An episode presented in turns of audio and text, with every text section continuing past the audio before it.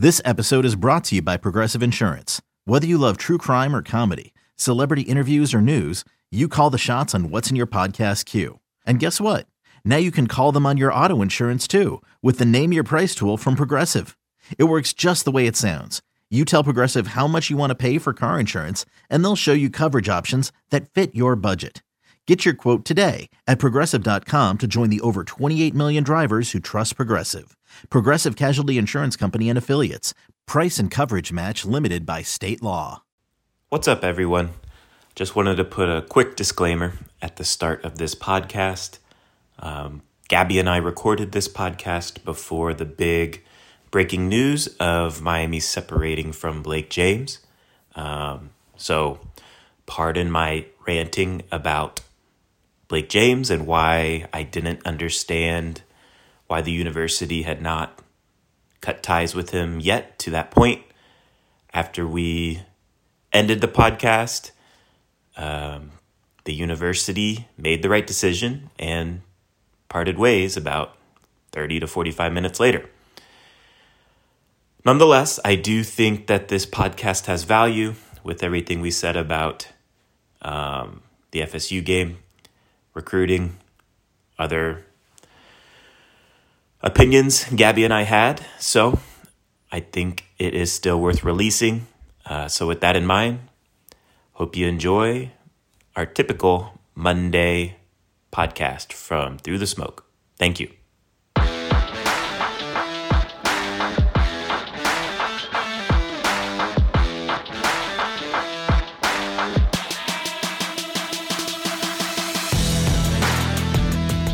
Welcome back to another edition of Through the Smoke, a Miami Hurricanes football and recruiting podcast here on the 24 7 Sports Network. David Lake, joined as always by Gabby Urrutia. And uh, it's the Monday after that 31 28 Florida State loss. You know, I don't, I. I don't know if we necessarily have to go in depth in breaking it down, but we'll touch on it a little bit. I think then we will kind of go big picture um, in terms of like what went wrong this season. Um, take a break, talk about the elephant in the room in terms of like what is Miami waiting for in terms of making moves, and then discuss some of the news and notes that trickled out of the press conference today. So let's get this FSU stuff out of the way, Gabby. Um, tough watch. Um, I just want to go here. We'll keep it kind of short and sweet. There's a lot of plays to analyze, especially in those final minutes, right? Um, and so I want to start here. You know, what specific play made us throw up in our mouth most rewatching it? Um, I'll go first. For me, I mean, look, we can the the fourth and fourteen, obviously a big deal. Um, just a bust, honestly. Uh, I think by Te'Cory Couch. But that also goes on Manny Diaz for not having his guys coached up to drop to the sticks.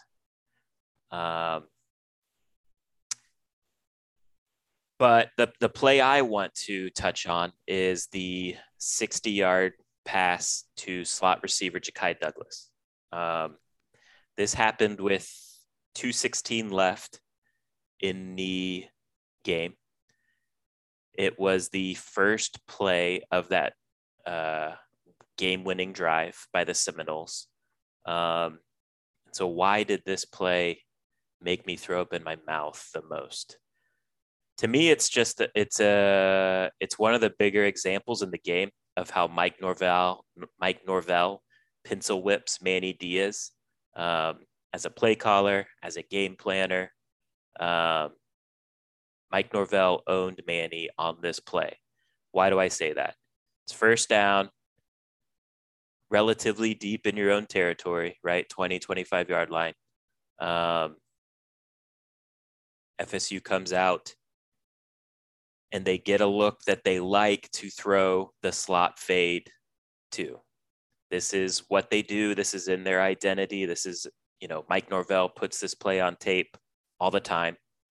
Um, They got a slot receiver manned up against a safety. Manny Diaz is assuming, uh, number one, he's assuming Florida State's not going to throw the ball deep on this play. And he said this, you know, during an interview on the Joe Rose show on Monday morning. He says typically the first first down is the key to every drive, right? So, uh, th- you know, quite frankly, coming out and throwing a bomb on the first play of a drive takes a lot of balls to do. Not all coaches are going to come out and do that. Um, so, just from that standpoint alone, Manny Diaz didn't see this coming. Uh, Mike Norvell dialed that up. So the second the second part to that to why Manny Diaz thought that wouldn't happen is because and he's right in this regard. Jordan Travis cannot throw the ball. He cannot throw the ball deep, especially. Um, he didn't have much success throwing the ball deep throughout the game. In this instance, though, Jordan Travis throws a dime. Um, so that part is what it is, right? Um, but Mike Norvell came out, was ultra aggressive on that final drive of the game. He essentially came out and, and coached with a winning mentality, right?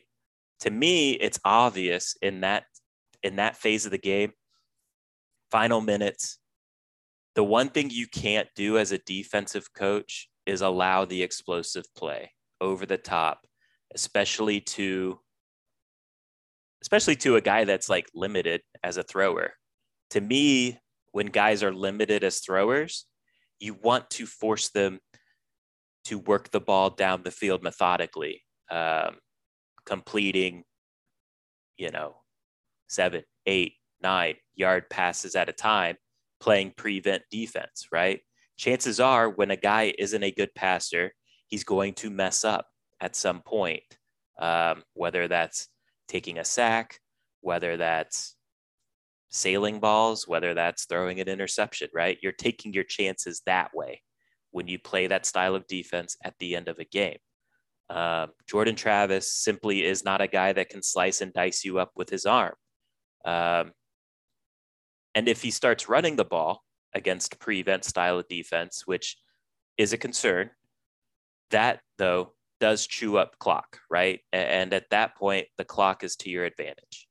So to me, that play was extremely frustrating.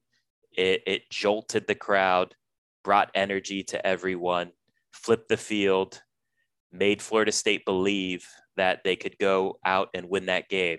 And again, to me, it was a, a shining example of how Mike Norvell pencil whipped Manny Diaz, play caller versus play caller, game planner versus game planner. Um, so, from a philosophical standpoint, I had a big issue with it. Honestly, Cam Kitchens, to me, you know, that that was what it was in terms of him in coverage against a guy who's faster than him. You know, to me, Jordan Travis made a perfect throw. Um, so credit to him for doing that. Um, but after rewatching the game, it's that play that for some reason just really bugs me the most. Beyond, I mean, fourth and 14 is brutal to watch, not letting them score, brutal to watch. I mean, if you're trying to win the game, you got to let them score. I understand the mentality of not wanting them to score, but we're trying to win the game you got to let them score. Yeah. Um, so that's the play that sticks out to me. Is what what play maybe sticks out to you, Gabby, after rewatching it? Yeah, not letting them score is up there. Um, again, you got to give your offense a chance. Again, like you know, you got to sort of live and die with with your quarterback. He's sort of playing a much better, uh, I guess, second half of the game or just after that first that sort of first quarter. I mean, to me, that fourth and one and a half that everyone keeps talking about, I know, I feel like on the instant reaction podcast, I was like, yeah, I kind of get it. You punt it there. Uh, your defense was on a run of sorts. But man, like, I feel like you got to give yourself a chance. I think I feel like you have a chance to ice the game right there. Like you get those one and a half yards of the game's over right there. Like like you're done. Like you could probably run it out. I mean, if you get if they do get the ball back, it's with extre- like very, very, very little time left. I, I mean, I, I, look back at that, and again, hindsight's twenty twenty, and I, I, guess I do get the rationale. But man, I would have loved to see them just try to go for the kill there again. I, like right. sort of like the same defense of like, oh, your defense had been playing so well, like. Right. I trust mean, like, them you, you trust them exactly, if and you don't you, get it. Right, and it's like you. He talks about Manny Diaz has talked about that his defense, especially in late and fourth quarters, had been so shut down. All that stuff sort of made all the big plays that he's asked them to make or that they've needed to make. So, I mean, give your offense a chance. I mean, they've been moving the ball well. You sort of have all the momentum at that point. You scored a touchdown on a fourth. That touchdown to Will Mallory to start the fourth quarter was on a fourth down, wasn't it?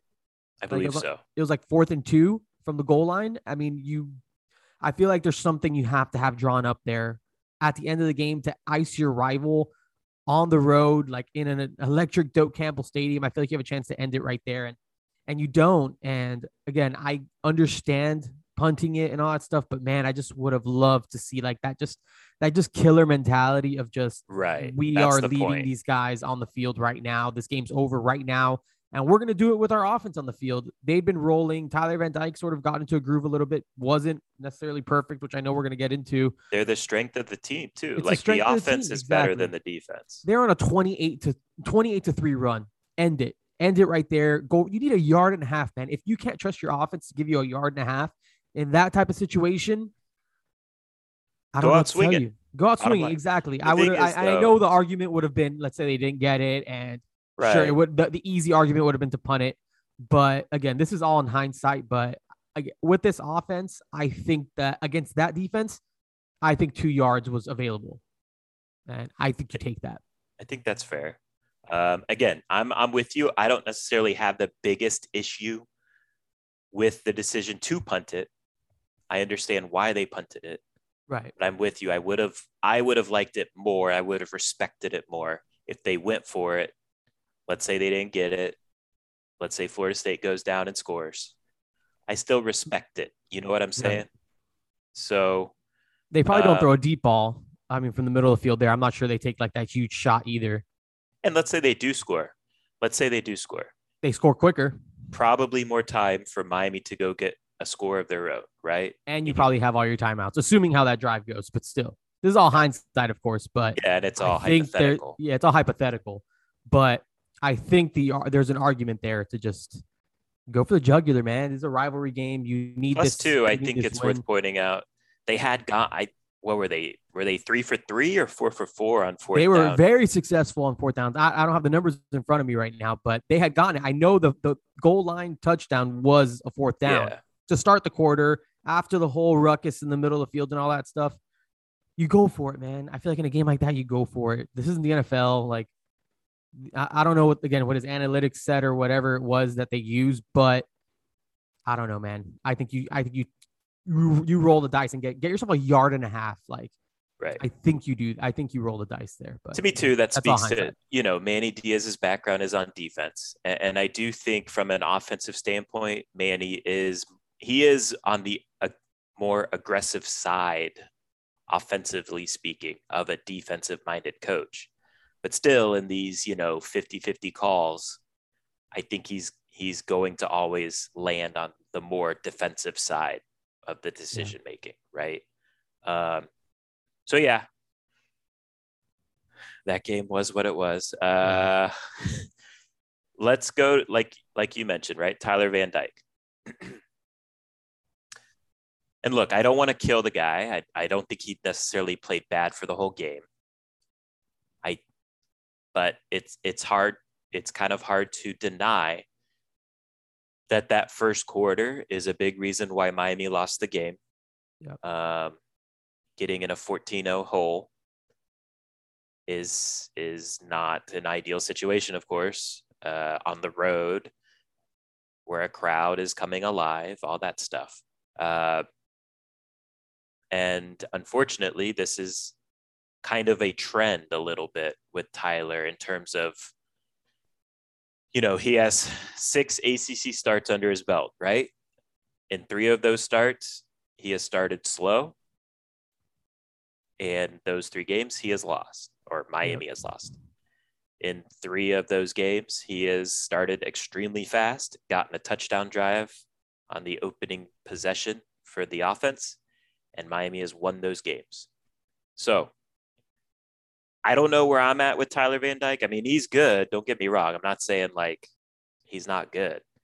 I guess what I'm asking, like, are we sold that he is like the type of quarterback that can go out and and win the coastal, win an ACC championship, and, and that the roster is far away from that in itself. But if we're just talking Tyler Van Dyke, can he go out and beat the necessary teams it takes to win at that level? Yeah, and I think that's where it's tough because he has, I I would say, I mean, you beat Pitt, who's gonna come out of the coastal. You beat North Carolina State, who could come, I guess, second in in the Atlantic, depending on how that Clemson thing sort of goes. Um, you you I feel like you have a little bit of both sides because you've seen the way that he hurts you at as well, and it's just like I think you want to see more consistency again when he's really good. It's like the highs are high and then the lows are low because right. I mean, the, the, turnovers get really ugly. And there was flashes of sort of Virginia and North Carolina where he just sort of predetermined where he was going with the ball. And he was kind of throwing it there no matter what. Sailed um, it a couple times. Sa- sailed it a couple times. Early. I mean, J- that Jacolby when he had Jacolby George on, I guess it was like a deep post or whatever it was. That I mean, he had he, he had him in stride. Potentially, could have just dropped it right in there, and it would have been a great throw, but he missed him there. I think he missed Keyshawn Smith too. Um, you know, on, on the on the left side uh, that he threw one, and I don't know, man. I I, I want to see more consistently. Again, I think when he's at his best, sure. Right. I mean, give me Tyler Van Dyke, but it's like when it gets bad, it gets pretty bad, and maybe that's just. I mean, statistically, uh, this is probably more who he is. Young, right? Yeah, that's the idea. That you hope he's young. It and that's probably true, right? This is what his his sixth start, and you know we've seen some really impressive performances and uh, performances that maybe we would have never expected to see from him, at least not at this stage. And we've also seen the reality of maybe who he is, and it's just like he's probably somewhere in the middle of these two when it's all said and done, when he's experienced and and all those types of things. But can he is he the guy that can lead Miami to a coastal to, like to come out of the coastal to represent them in Charlotte at, uh, next year or whenever it is? I mean, maybe, maybe if we just start to see more consistency from him in terms of just him playing more often, like the the good quarter, the good Tyler Van Dyke, not so much like the bad Tyler, Tyler Van Dyke. And I feel like at this point we see more good than bad. But again, when it gets bad, it's just it, you put yourself in a really, really difficult spot with some of the decisions that he makes. And so yeah, I, I, don't me, know what to make of it sometimes, but I feel yeah, it's, good it's at, confusing. And, yeah. The, the, the, ceiling with him, don't get me wrong, again, it's high. Um, it's higher than I thought it would be. Uh, Tyler has a ton of ability. He's got a gun. He can push the ball all over the field, which I love. And I kind of like um, his demeanor too. Like I like the way he carries himself a little bit too. I think there's something to that. Agreed. Um, but again, in these in these three losses, these three ACC losses, you go back and look at the the combined first quarter numbers. So this is against Florida State, North Carolina, and Virginia.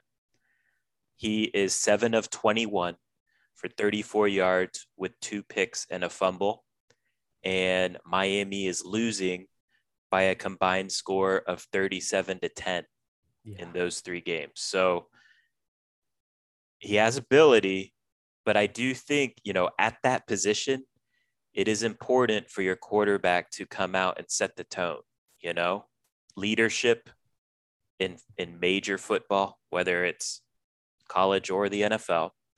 It starts with the head coach, and then honestly, the number 2 guy in terms of leadership for a team is the quarterback. So, if the quarterback comes out and and isn't sharp, I think that kind of bleeds into the rest of the team in a way. Um, if a quarterback comes out, starts fast, I think that confidence boost matters in college football. And so, you know, in order to beat good teams, and I don't even think like I'm not even classifying Florida State, North Carolina, or Virginia necessarily as good teams. But in order to beat good teams, you have to put four solid quarters together. You know, I don't think they they necessarily need to be amazing, but they just can't be disastrous. And, and right, right now, he's having in those losses, he's having some disastrous first quarters. Um, and so, again, he's young, working his way through it. The hope would be he can put that behind him with more experience. But it is kind of one of those situations where, you know, just when you're starting to believe in, in Tyler Van Dyke being a quote unquote special quarterback, which I think he is, a, he has special talent. Um, but part of being a special quarterback is having that poise. You know what I mean? That composure. So I don't know. I don't know what to make of it. Um, again, he's he's good. He's certainly good enough to start at Miami, of course, and win plenty of games at Miami. Is he that type of special quarterback that can lead them to that next level that I'm alluding to? I think we will. I think that's to be determined. Um, anything else about FSU? I'm good on that. the only thing I would touch on, and this is quick, is just play Leonard Taylor more. Oh yeah, I think that's obvious at this point. I don't understand what's going on there, but anyways, um, so let's go big picture now, Gabby. Miami's five and five, three and three, solidly mediocre. Um, when you look at this season as a whole, right? Going into this season, you know, I think what was it? The Las Las Vegas over under win totals was set at nine and a half. I think that was fair, uh, judging everyone, pretty much everyone outside of Brevin Jordan was coming back from last year's eight and three team, right?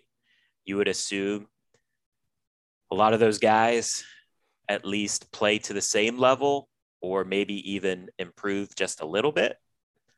Uh, also, Miami had some talented newcomers infusing into the program which we have seen, you know, more so than those returners actually make impacts. You know, guys like Charleston Rambo, James Williams, Cam Kitchens have been impact guys, etc. Um, but things have not worked out that way. So I'm wondering, you know, if we take a step back, because sometimes we get in the middle of the season and get stuck in the weeds about, you know, you know, they should be playing Leonard Taylor more, stuff like that. Uh, but if we pull back, go big picture, and and we can't say D'Eriq King's injury, right? I don't, you know. I think that is a fair explanation, but I want to get deeper than that. Deeper for sure. Um, because I, I still think even with D'Eriq King's injury, this team should have been an eight and four team, quite right. frankly. Uh, that's not the case though. So where do you think looking back, things kind of went wrong for this program this year? I mean, the thing that stands out to me most is just, I mean, you touched on it. It's it's a lot of these veterans that sort of returned to the team that it, it seemed to me just didn't get better. Uh, I mean, you have you have to be excited about all the experience coming back and whatever it was the the ton of returning starts on the offensive line. The entire offensive line was coming back. I mean, on defense, really all you lost. I mean, you lost Jaelan Phillips and Quincy Roche, but get everyone back on offense. Everyone minus Brevin Jordan, plus the pieces like a Charleston Rambo, uh, even an Elijah Arroyo type, and just it felt like no one really got better. It felt like no one took that next step in their development. Um, and I feel like that was ultimately just what held this team back a little bit. And then sort of just at least to me, just giving those guys all like the snaps and all that stuff before James Williams and Cameron Kitchens and all that, just these veterans sort of filled the roster space and took up a lot of the snaps. And the reality was that these were just these were guys that just didn't they didn't progress and they weren't as they they were either not as good or just as good as they were last year. And when you're building a college football program, that's not what you can do, especially when you're running into an Alabama and you're running into a Michigan State who ended up being an extremely respectable team, and you run into some of these programs that have that obviously have a lot of talent, and you're just not able to match up. And to me, it was just extremely disappointing to see. You know, really, the offensive line took what five or six games to get settled in. Um, a lot of those veterans ended up getting benched or transferring or whatever it was, and you know, I agree. Just... I think so. I agree. Like my point in this regard is kind, and it's. I think it's what you're speaking to. I think it goes deeper than just older guys not improving, though, or yeah, just not improving. Some regressing. Uh, to me, looking back, it just seems like there there was a little too much of an assumption around the program that they would be better, be able to build on this on last year's 2020 season, you know? Yeah. Um, just a little too comfortable. And I contrast that with how they handled the off season, you know, coming off of 2019 when they went six and seven things were rocky after that season, right? Uh, and quite frankly, people inside the program would would tell me, "Yeah, we know we are coaching. You know, everything we do is for our jobs." That was kind of the mentality in 2019 going into 2020. Now, in in, in addition to that, they they did land D'Eriq King, who, eh, you know, played a role in in fixing the offense along with Rhett Lashlee, et cetera. Um, but it just seems like it seemed like this offseason they were just a little too comfortable. Um, a little too much assuming that, yeah, we're going to be able to keep this rolling. We we made that jump from six and seven to eight and three. Everyone's coming back, so why shouldn't we win 10 games, right? And I think we saw that a little that mentality the most, you know, it it in their recruiting strategy. I was of, literally about to say that. Like it felt like that way in recruiting too, that they just assumed that it was going to be this nice big season and look where it sort of led them. Right. And so yeah, they were too comfortable in recruiting. Um and I, I do wonder if some of that bled into the players like you're alluding to, right? The guys coming back. Um,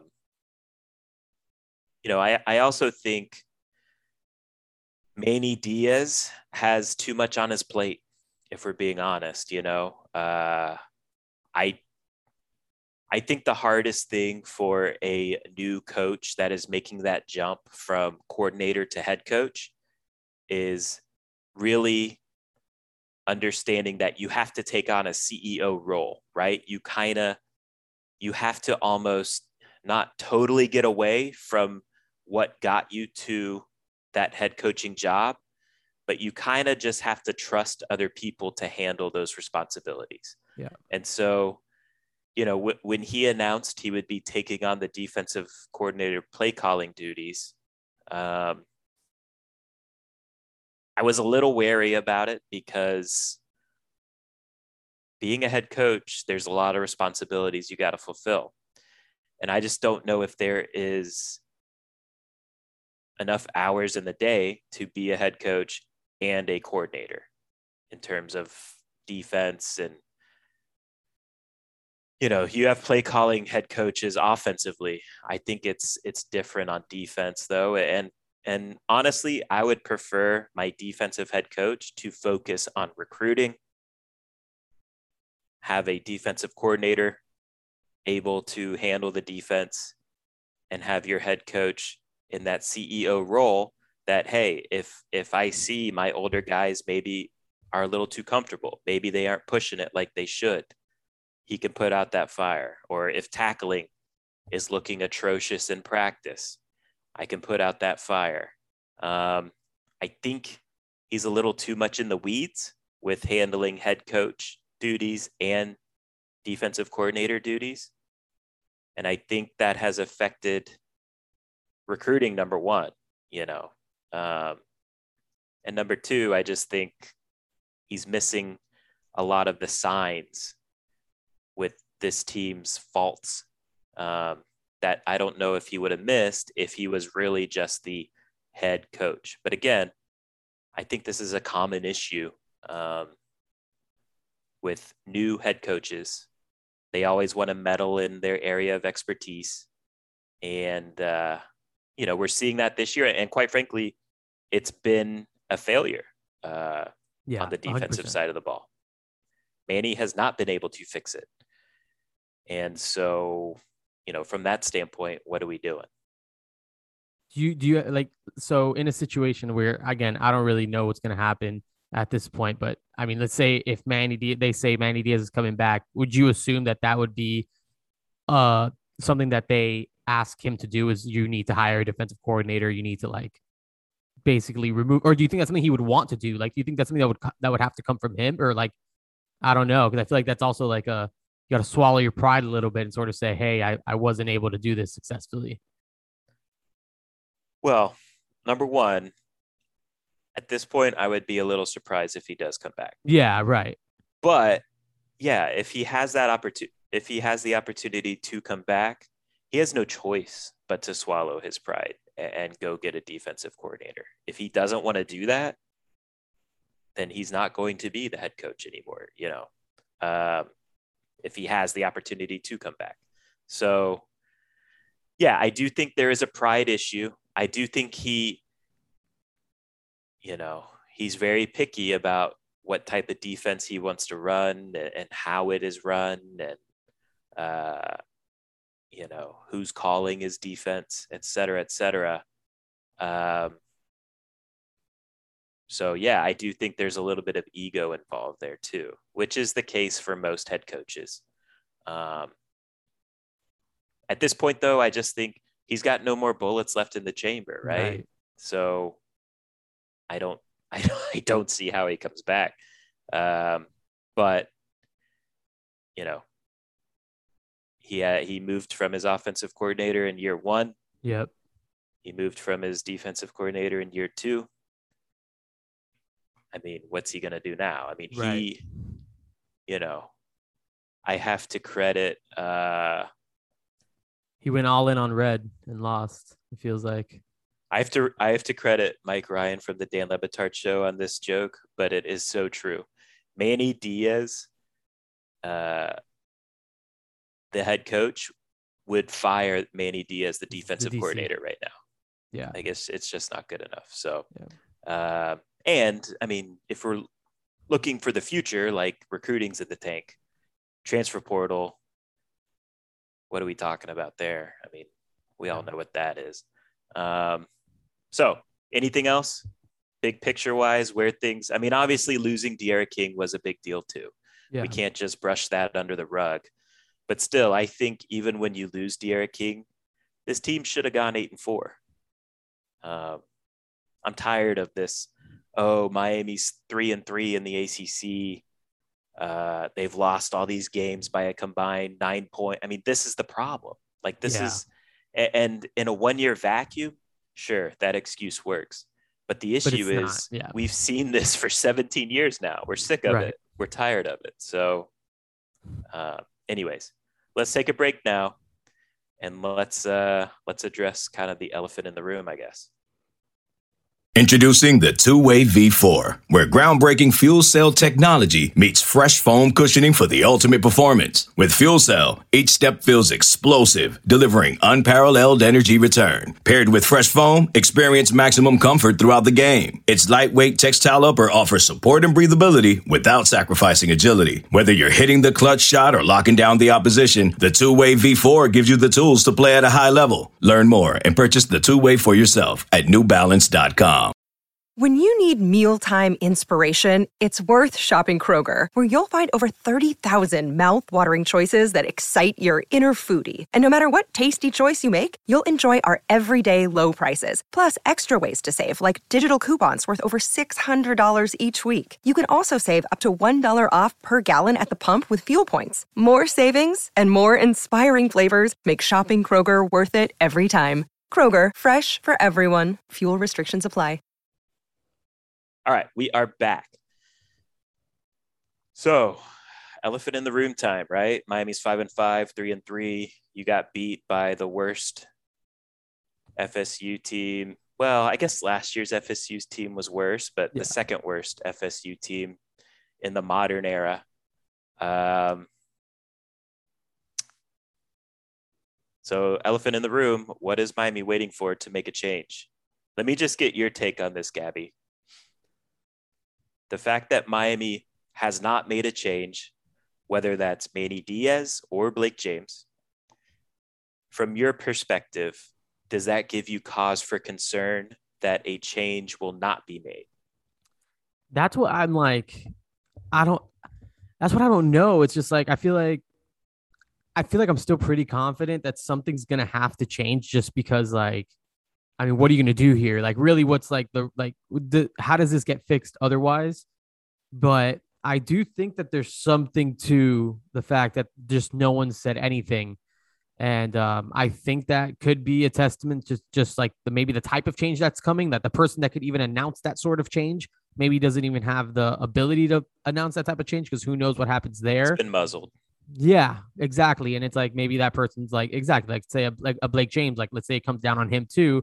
Like, can like who is gonna be the person that goes out there and says that change is coming? Like, I don't think that there's a representative right now or someone that's in power that's gonna that really at this point has the authority to again, I don't know if Blake James could just decide right now if he has the power to decide if Manny Diaz is coming or going or whatever it is, uh, because who knows what happens there.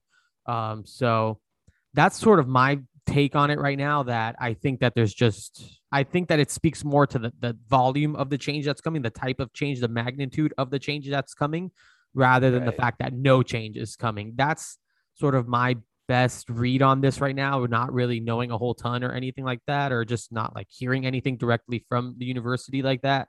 But um, I can't imagine them going into 2022 and just saying we're going to run this back exactly as it is, as it stands currently.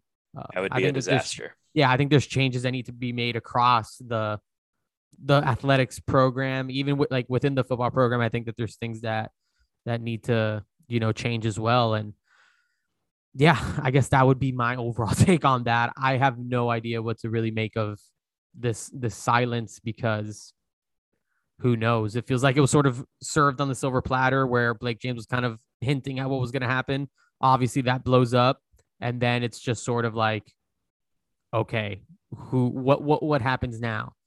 And um, I guess it's just sort of wait and see mode. But I would expect changes to be made this offseason at some I think point. changes will be made.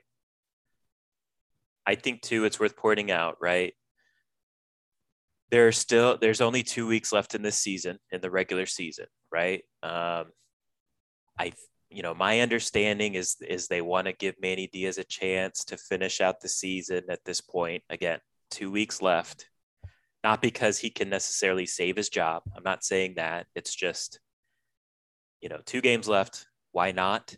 kind of uh, thinking.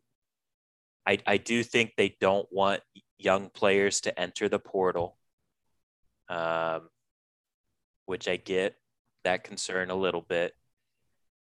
They also need one more win for a bowl berth, which you could argue if they're going to make a change, what's the point of caring about the bowl game, et cetera, et cetera. But still, that is something. Um, and two, you know, I mean, as corny as this is, this week is is senior week, right? When they recognize the outgoing players on the roster, um,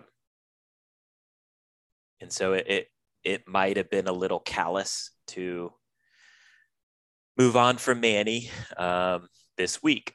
So uh, I do think that changes will be made. Not reporting anything, it's just kind of my sense on things, uh, just speaking candidly. Um, with Blake James, however, I don't know what the wait is for. And so that's where I'm a little wary about him coming back. Um, I still think a change gets made there in some way. I think if if or when May, Miami moves away from Manny Diaz, I don't think Blake is going to have a big say on who the next football coach is. Uh, Blake does have friends inside the athletic department and on the board of trustees that like him. The flip side, there are board of trustees members that really do not like him. Uh, so I do wonder, you know, because of these good relationships Blake James has, if they are giving him an opportunity to go find another job rather than just straight up fire him. Um,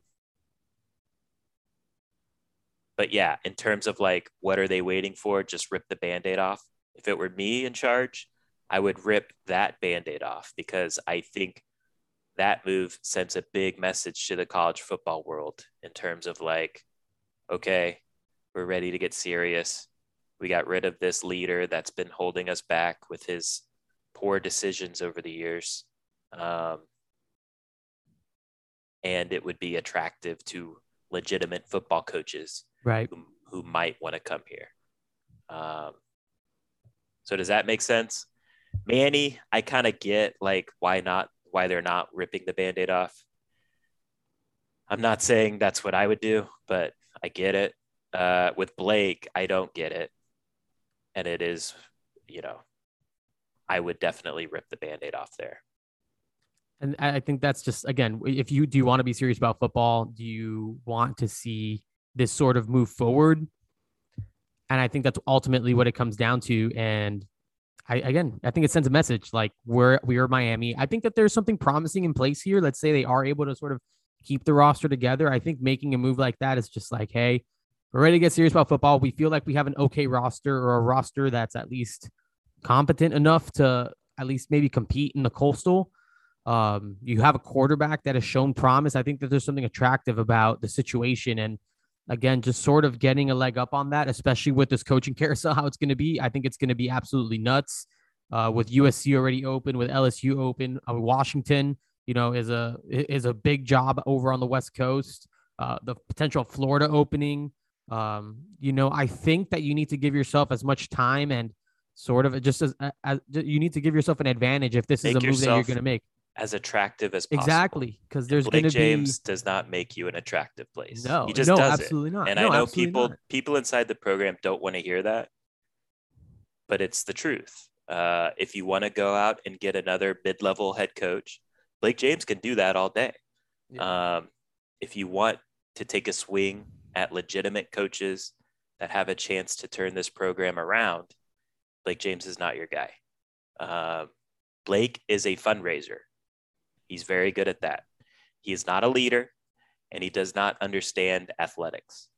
That's why his whole MO is promoting assistant coaches that he already knows. Um, and in my if- it eliminates the need to actually make an educated like decision.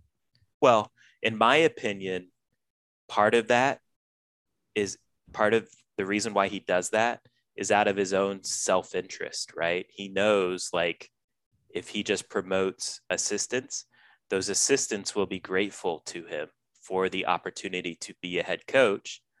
And, you know, Blake has that little bit of power over them. Um, it is my opinion that Blake James does not do what is best for the program. He does what is best for Blake James to remain in power. And that was shown by his actions of hiring Manny Diaz within 12 hours of the job opening the last time, right? Um, it was also shown again earlier this year when Blake James went on a secret uh, media tour the day before a game to distance himself from Manny Diaz. That was not the best thing to do for the program. That was not the best thing to do for the team. That was the best thing to do for Blake James. He wanted to put this front out that he's in charge. He's got this under control. He thought Miami was going to lose to NC State that day. They did not. That plan blew up in his face. Um, and that's another example of why Blake James is a bad leader. If you're going to fire Manny Diaz, which would have been a popular decision, like if he did that, he would have gotten no pushback, but he still wouldn't do it because he's weak. If you're going to fire Manny Diaz, fire Manny Diaz. Don't hint and, and, and walk around it and do Yeah, secret. like like tip like tiptoe around it. right. Just do it. Um, and, and because Like what LSU did. Look what Scott Woodward did at LSU. It's just like they beat Florida, a ranked Florida team, and said, "Yeah, you know what? It's just not good enough." right.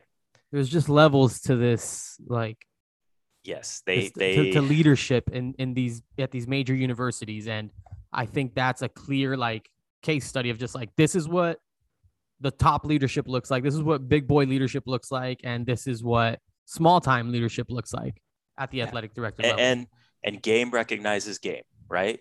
right. Legit football coaches don't respect or trust Blake James. Who would? And, in any walk of life, you you would you, would you want to work for someone like that? That No, he I don't think backstab anyone would. Manny, and now and Manny went on a little winning streak, um, which you know hurts. And look, I'm not I'm not saying I'm not defending Manny in this regard. I'm just saying this is the reality of that situation. If Manny continued to win, there was a chance he came back. He comes back. yeah, But but within that point, his athletic director sandbagged him on the recruiting trail. And when your athletic director, when your leader messes with recruiting, that is a huge deal in the coaching world. You cannot mess with someone's recruiting ability. And Blake James going on that secret media tour did that. Um, you know, after Manny won three games in a row. So I don't understand why Blake James is still the athletic director. It's time to move on there. He's part of the problem. You could argue he's the biggest part of the problem. And uh, each day where that passes, you know, where Blake James is still employed and nothing happens, it does frustrate me. You know, there's this, over the past 17 years, there's this fool's gold mentality around the program of, hey, we have enough money. Hey, we have enough fan support. Um, you know, there's just everyone's just content with average, and uh, Blake James is taking advantage of that because, you know, like I said, there's plenty of money. There's always enough fan support, and even with this poor leadership, Miami still goes every year basically seven and five or eight and four. Imagine if they had real leadership right. what this program could do, right? I mean, you see like what what Florida's doing now. Florida has le- a legitimate AD and a legitimate mm-hmm. coach. And they're kind of in the same spot as Miami right now. Now they do play in the SEC, which is hard, but they're they're in the SEC East, you know. It's not like they're in the SEC West. Florida State, I would argue, also has bad leadership. You know, their their administration has fallen off too, and this that's why they're in this position. So I hope the decision makers understand how important it is for an athletic director to have an athletic director that understands not only fundraising, because it's great, you, you know, to bring in money, that is important, but understands athletics. That is an area that needs to be upgraded significantly. And go get someone that will do the best things for the program, not for their own self interest. Was that enough ranting? Goodness. That was what got- money. what got into me? No, you're good, bro. I love it. Anyways, Real um, talk. press conference notes.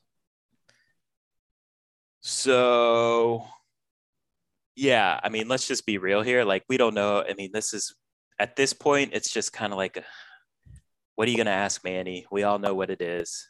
He got out coached against Florida State, made a bunch of poor decisions. We can dissect them all. He's going to say what he's going to say, anyways. Uh, got a lame duck situation with the athletic director, too. What are we going to ask about that? Everyone knows what he is too by now.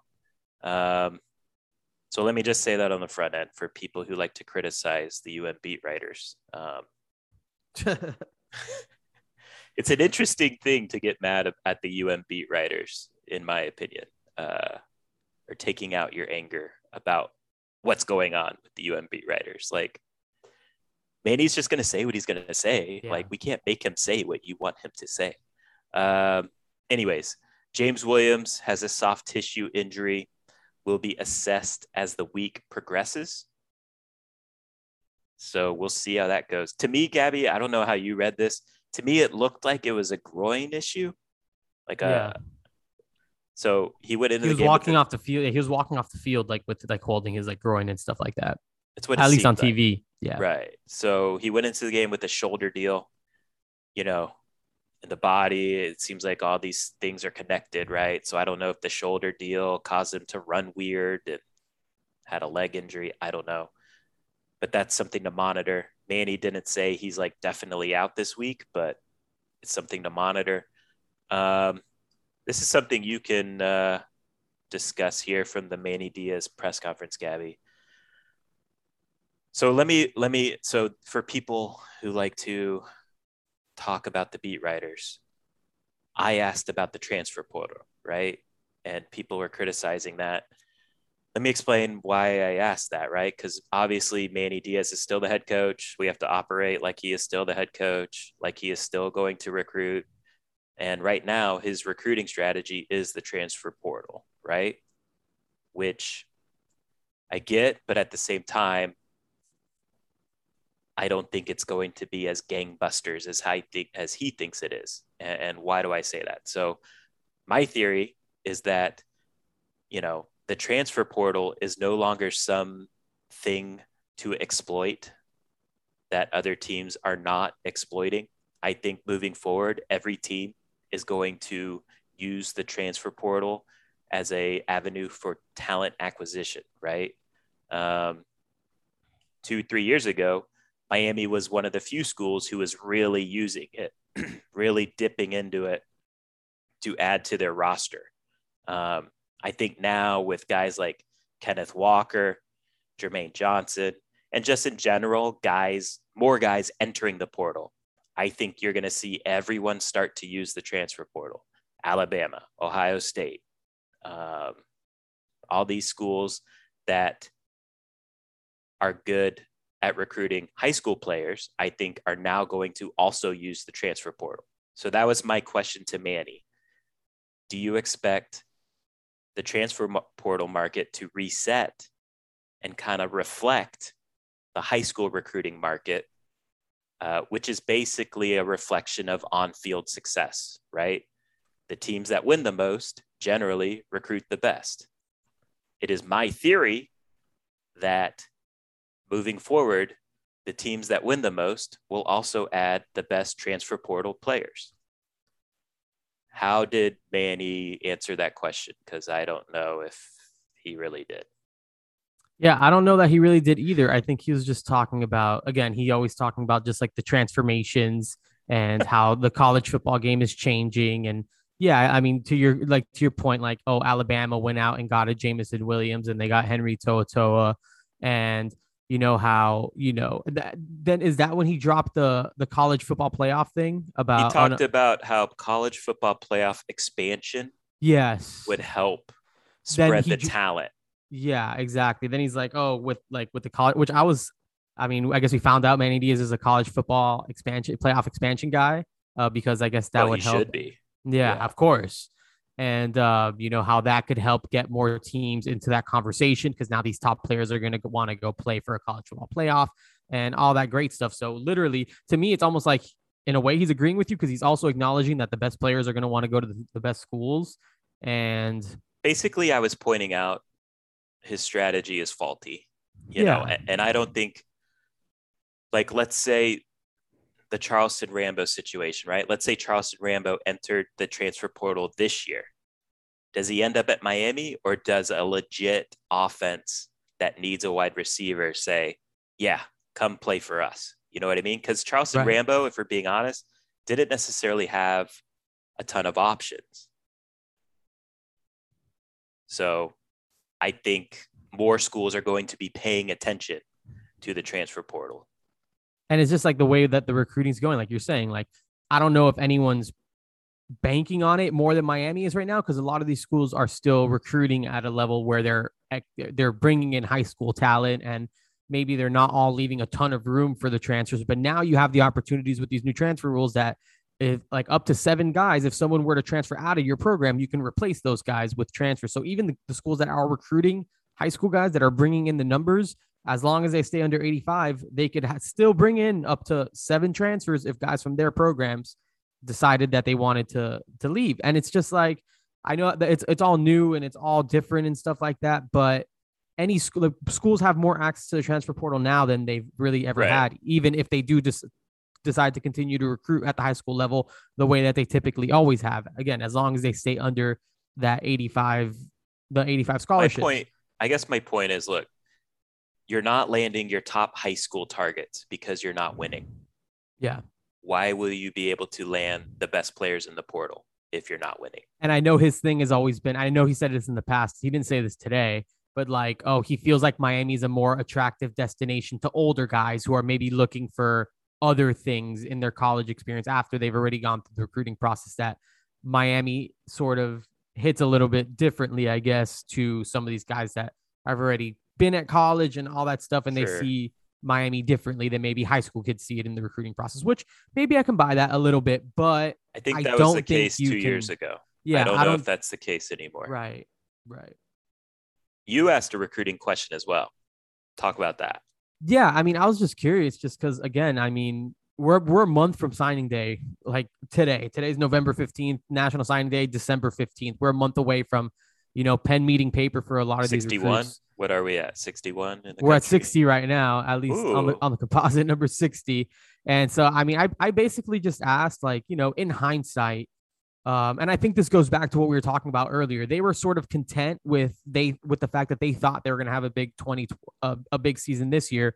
So it felt like they were very they're kind of in cruise control throughout the summer where you know, yeah, they brought guys on campus and they did the whole official visit thing and they did all that type of stuff, but they weren't pushing the way that some of these other schools were like pushing kids and really trying to sort of solidify that class over the summer. They were sort of banking on that they were going to just win the season and all that stuff. So I sort of asked like do you sort of look back at your philo- your recruiting philosophy over the summer and sort of think about like you know ways that you can sort of tweak that because it, it I mean in hindsight that was not the right approach. They needed to go right. you high pressure. If would change his approach. Yeah, basically if he would change the recruiting approach that they had over this summer, and um, you know, basically he said that they are constantly evaluating things, but that they still. The, like, the interesting thing he said is right now there's no panic. Yeah, and that's what that's what's insane Yikes. to me and it's and that's what is just like all right there's no panic like, how are you not panicking right now? Like how like you're miami you have eight high school commits. And i get that you maybe you really truly wholeheartedly believe in this transfer portal thing. But at what point has like a major power five school signed eight commits? Because that's very likely at this point. And it's likely that i mean let, let's not completely rule out the fact that it's under eight commits. And that's also assuming that you are there to sign the class on December 15th. So there's like a lot of different things going on here. Like, I don't think you can just be okay with having eight kids committed. And I get you go want to go with the quality and all that thing and all that type of stuff. But I, I think that you need to, it can't be this. I think this point, is to an extreme of just literally eight guys. They said they didn't want to have like up to like 12 to 14 kids over the summer would have been too much. And I'm just like, okay, that's fine, but like you're not even gonna get to eight to from 12 to 14 guys like on signing day on December 15th. So, like, what what do you like? What's going on? Like, I don't think that that. I think it's just to an extreme of just like being conservative and not well, to my point, guys and stuff like that. I don't think the transfer portal is going to be as good as they think it is for them. Right, and that's very uh, possible. I will say this: he also admitted to you that he's not happy with the footprint of this commit class. Did you pick up on that? Kind of, yeah. I, I didn't really get what like I didn't really like understand what he was sort of going with there. What, what did you what did you take away from that? No South Florida recruits. No yeah, South Florida okay. commits. I think is yeah. what he's getting at. So he did kind of admit that that's disappointing. Um, but yeah, he he talked around it. Um, yeah. He also, again, I, I want to point this out because I just find this hilarious. He also, again, said that at this point, or that he got Leonard Taylor and James Williams really late in the cycle last year. Both of those guys were in the class before Miami yeah, snapped the ball he keeps against UAB this. last year. Like when Miami played against UAB last year to open the season, both right. Leonard Taylor and James Williams were in the class. So I, I don't know where that's coming from. And uh, I don't know. There seems to be some sort of disconnect there because He's he said that multiple times already. At this point last year, Leonard Taylor, James Williams were not in the class, and it's like, dude, right. they had been in the class it's for months true. already. At this point, it's not true. Jake is the one guy. He yeah, Jake is the, Jake is the only guy. Maybe yeah. it doesn't sound as attractive, but that's the only guy because Leonard committed in August. James committed on like a random Tuesday in like June or July. Right. Rhett Lashlee spoke to. He went on a little rant about how losing D'Eriq King was a huge deal for this team. He said it's like losing your franchise quarterback in the NFL. He said, look at what losing Deshaun Watson has done to the Texans. He says he's proud of the way guys have battled on his side of the ball the whole year. I understand your point, Rhett. I think it's all very fair. But again, this is year 17 where the fan base has seen this movie in some form or fashion. Everybody's fed up with it. So, you know, this Miami theme, 20 Miami football 2021 theme that this coaching staff wants to put up of uh, we compete hard and almost win. We're tired of it at this point. Fair to say. Yeah. Yeah, definitely fair to say. I've never watched Miami be good. So, I mean, that's, that's something. I you was, were you were live in 2017, bro. Oh, okay. One year I saw my one one of my 26 years. They were I've seen, they were I've seen Miami be good. Yeah, they were decently good then. Yeah, they were okay. 2017 was like the peak of like Miami fandom for you. Because in 20, 20 2001 I was six. Nice. Five maybe. But yeah, Miami football. We compete hard and almost win.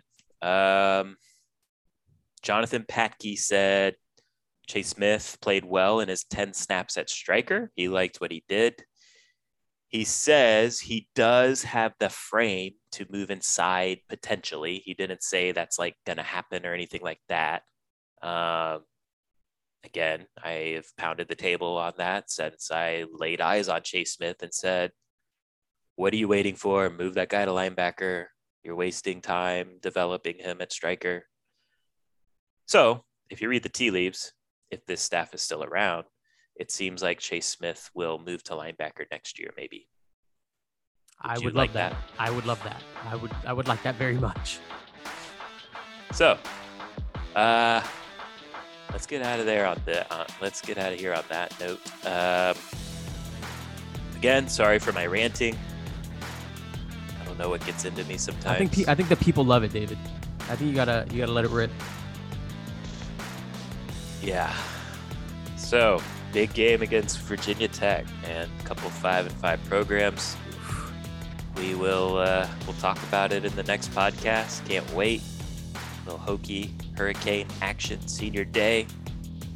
Send these guys out on a good note. So, till next time, appreciate everyone listening, everyone tolerating my rants.